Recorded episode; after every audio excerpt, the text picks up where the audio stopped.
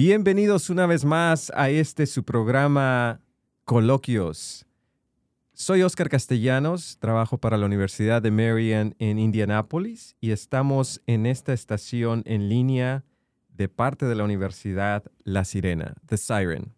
Gracias por sintonizarnos. El día de hoy queremos compartir un mensaje más profundo sobre la cuaresma. Para todos aquellos que son católicos y que practican su fe, se darán cuenta que ya estamos en este tiempo especial, una temporada dedicada a la oración, al recogimiento, a la penitencia y al sacrificio. Y si pudiste ir a misa en el primer domingo de Cuaresma, sabrás que las lecturas nos hablan de la tentación. Mejor dicho, el tipo de tentación que Jesús mismo quiso experimentar en su misterio de la encarnación, es decir, Dios que se hace humano en la segunda persona de la Santísima Trinidad, Jesús, experimenta como tú y como yo la tentación. Les leo brevemente de parte del evangelista Mateo, capítulo 4, versículos del 1 al 11, lo siguiente. En aquel tiempo Jesús fue conducido por el Espíritu al desierto para ser tentado por el demonio. Pasó cuarenta días y cuarenta noches sin comer y al final tuvo hambre. Entonces se le acercó el tentador y le dijo, Si tú eres el Hijo de Dios, manda que estas piedras se conviertan en panes. Jesús le respondió, Está escrito, no solo de pan vive el hombre, sino también de toda palabra que sale de la boca de Dios. Aquí hago una pausa para mencionar que este pasaje nos habla de la primera tentación que tú y yo experimentamos. Pudiera ser la primera, pudiera ser la segunda, pero es una muy evidente y clara que es al satisfacer el placer. Jesús mismo, al experimentar el hambre, fue tentado, nos dice la escritura, por el tentador, sabiendo que él tenía esa necesidad, pues llevaba 40 días y 40 noches sin comer, lo cuestionó de esta manera. Si tú eres el Hijo de Dios, manda que estas piedras se conviertan en panes. Tratando de decir, tú tienes poder, úsalo en tu beneficio, satisface tu hambre. Por lo tanto, la primera invitación que este Evangelio y esta temporada de la Cuaresma nos invita a considerar es que muchas veces la tentación viene camuflajeada como una oportunidad de la autogratificación, de una manera de satisfacer primero aquello que no necesariamente va de acuerdo al plan y la voluntad de Dios. La segunda tentación que experimenta Jesús, según nos dice el evangelista Mateo, dice lo siguiente. Entonces el diablo lo llevó a la ciudad santa, lo puso en la parte más alta del templo y le dijo, si eres el Hijo de Dios, échate para abajo, porque está escrito, mandará a sus ángeles que te cuiden y ellos te tomarán en sus manos para que no tropiece tu pie en piedra alguna. Jesús le contestó, también está escrito, no tentarás a tu Señor. Pudiéramos decir que esta segunda tentación está también de alguna manera conectada a algo que tú y yo experimentamos, el poder. Es decir, el tentador sabe quién es Jesús, sabe lo que puede hacer y lo invita a que use su poder en beneficio. Una vez más, pero esta vez échate para abajo. Es prácticamente una manera de decir usa el poder a tu favor.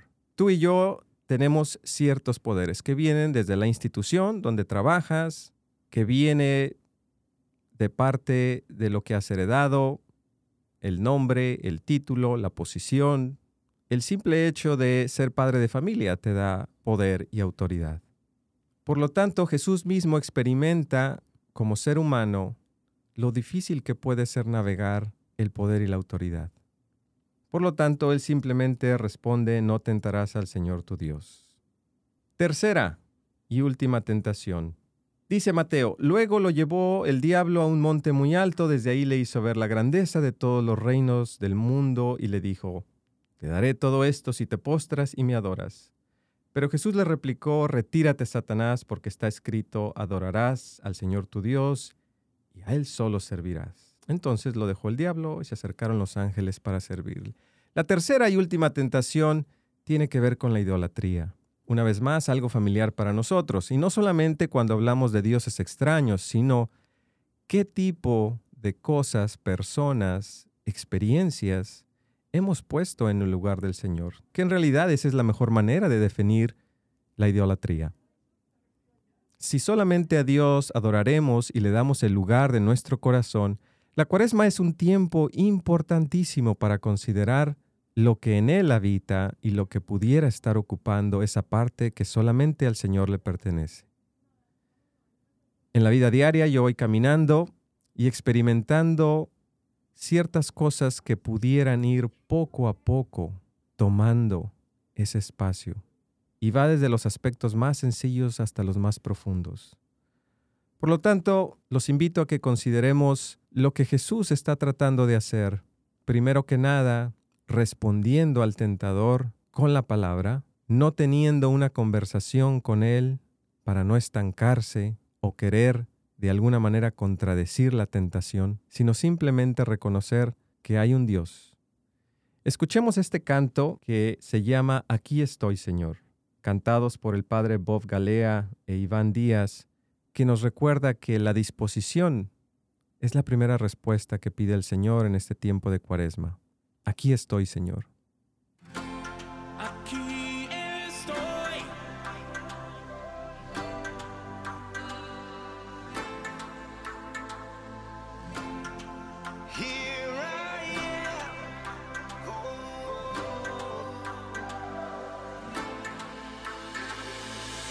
Quiero servirte con mi vida. Hacer tu voluntad hasta la eternidad. I surrender all I am now to proclaim your word to all the world. Señor.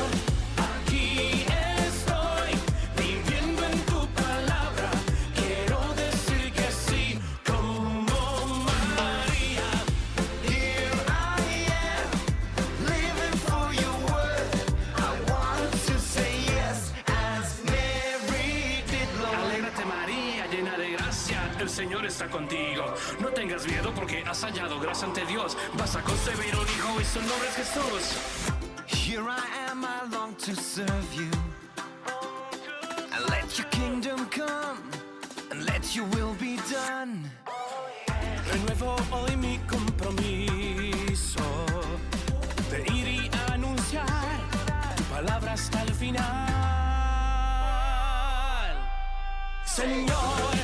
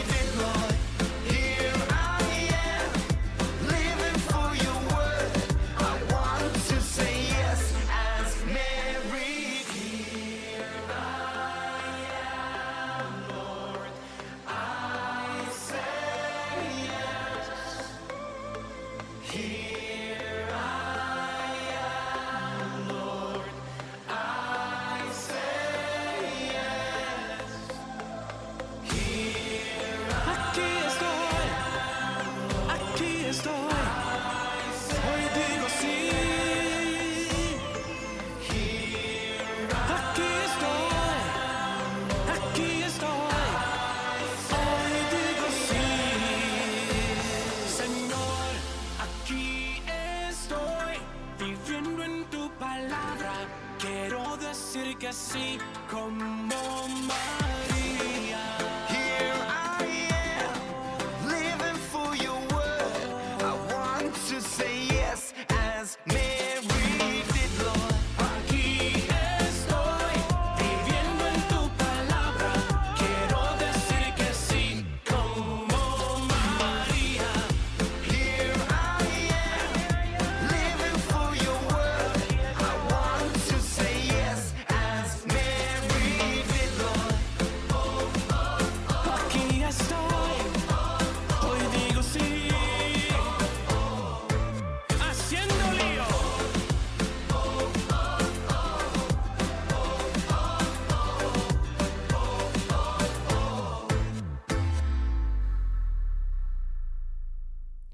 Bello canto que acabamos de escuchar otra vez por el padre Bob Galea e Iván Díaz, recordándonos que la gracia lo supera y que las tentaciones precisamente se conquistan cuando son acompañadas con la gracia, es decir, con Jesús. Humanamente podemos sucumbir fácil a este tres tipos de tentaciones y por eso necesitamos a Jesús. Segunda consideración en esta reflexión, parte de la primera lectura también de este domingo de Cuaresma, donde escuchamos pues la lectura de Adán y Eva. Y es muy fácil quedarnos con la frase es que la mujer que me diste, casi casi como culpando a la mujer de todo lo que pasa, que hoy en día pudiera ser otro tipo de tentación, culpar al otro y no reconocer mis limitaciones.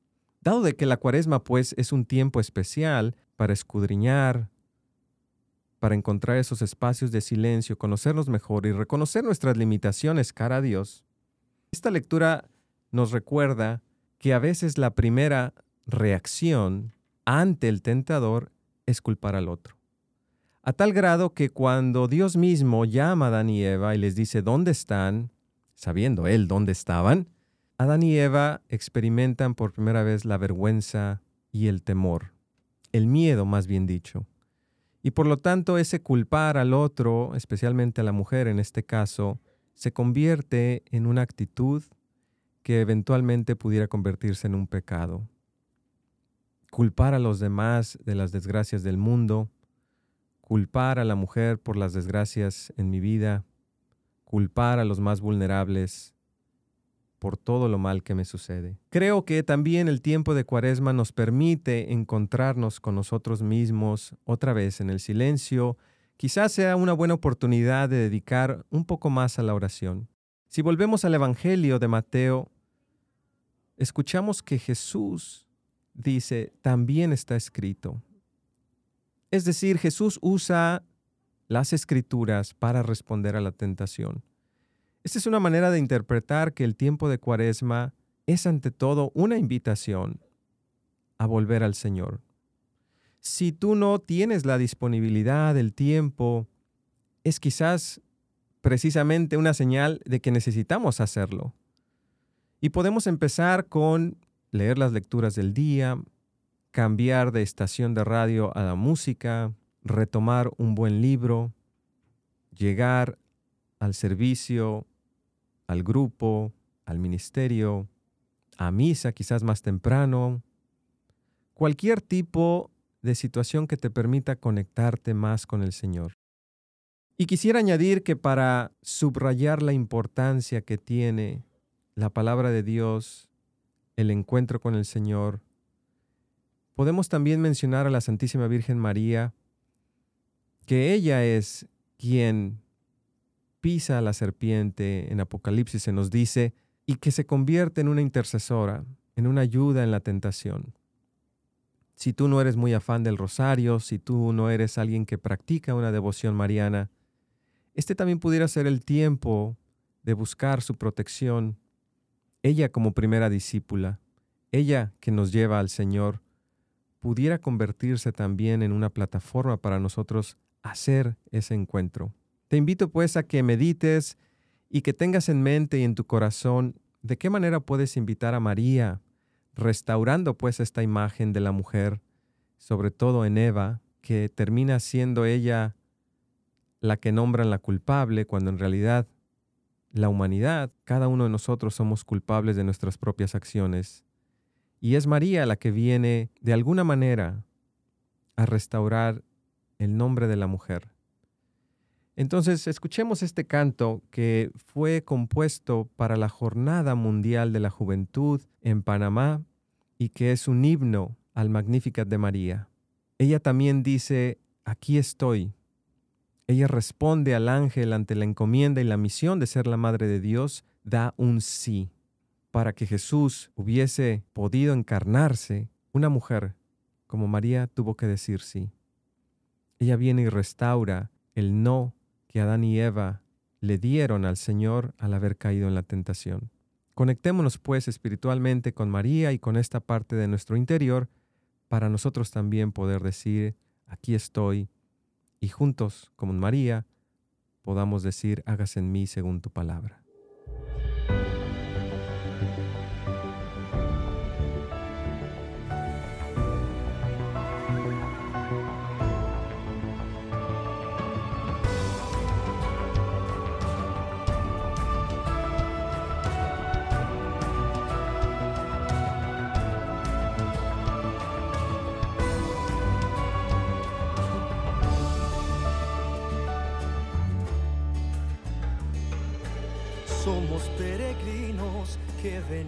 Hoy aquí, desde continentes y ciudades. Queremos ser misioneros del Señor, llevar su palabra y su mensaje. Ser como María la que un día dijo sí ante la llamada de tu proyecto. El cielo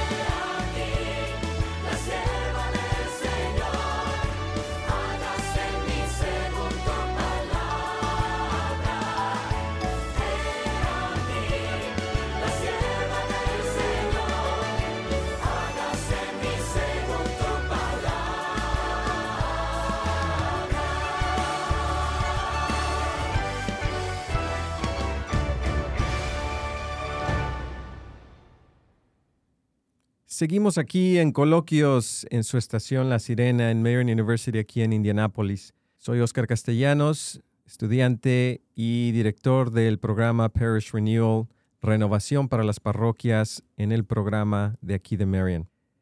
Seguimos meditando en lo que puede ser este nuevo comienzo en la cuaresma. Y digo nuevo porque todos los días se nos presenta la oportunidad de abrazar este deseo de unirnos más a nuestro Señor en un espíritu de penitencia, de oración, que nos permita realmente convertirnos en el hombre nuevo. Sin embargo, también quisiera mencionar que esta oportunidad de la cuaresma a veces no llega tan fácilmente por las situaciones personales que vivimos.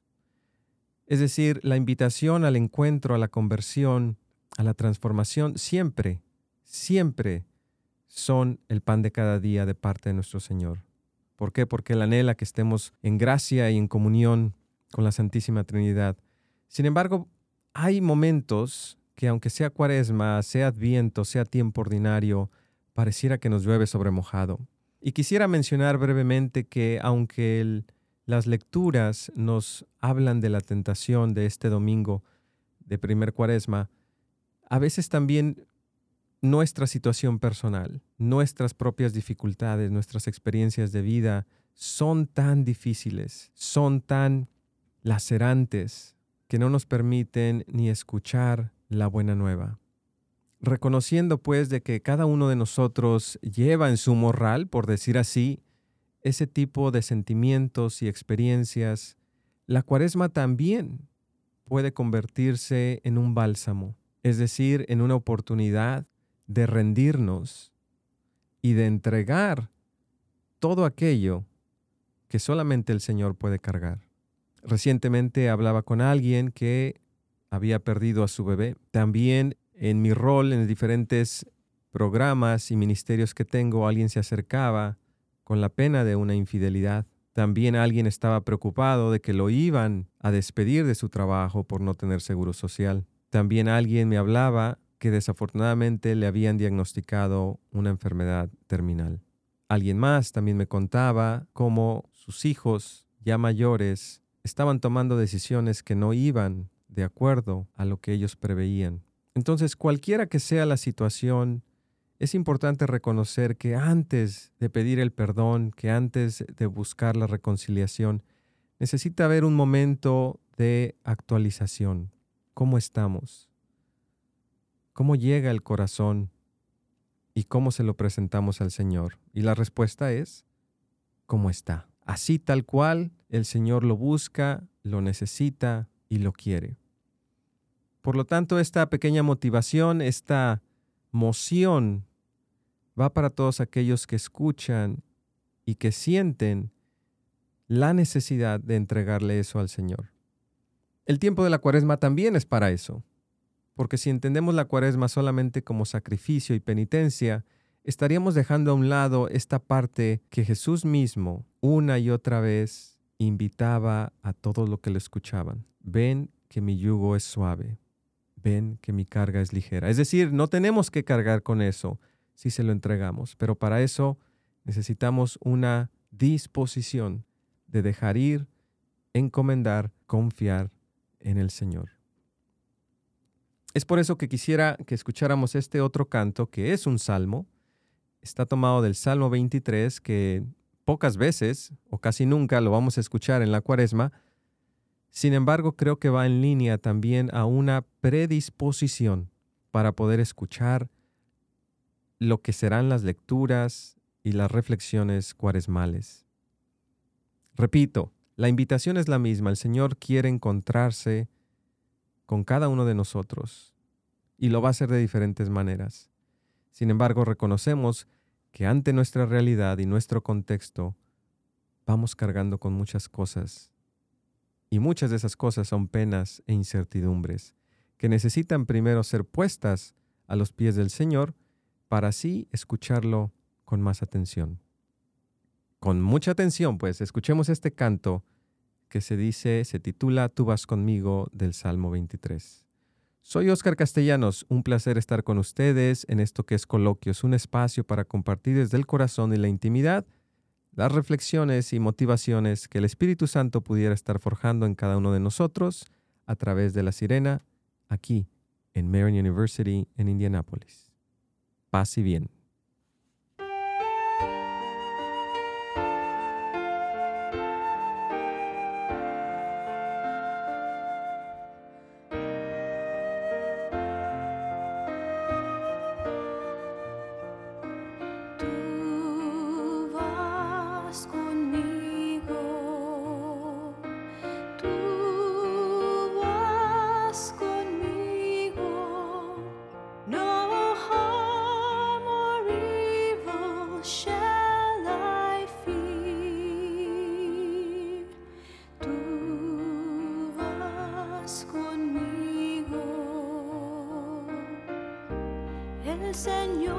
Mi pastor,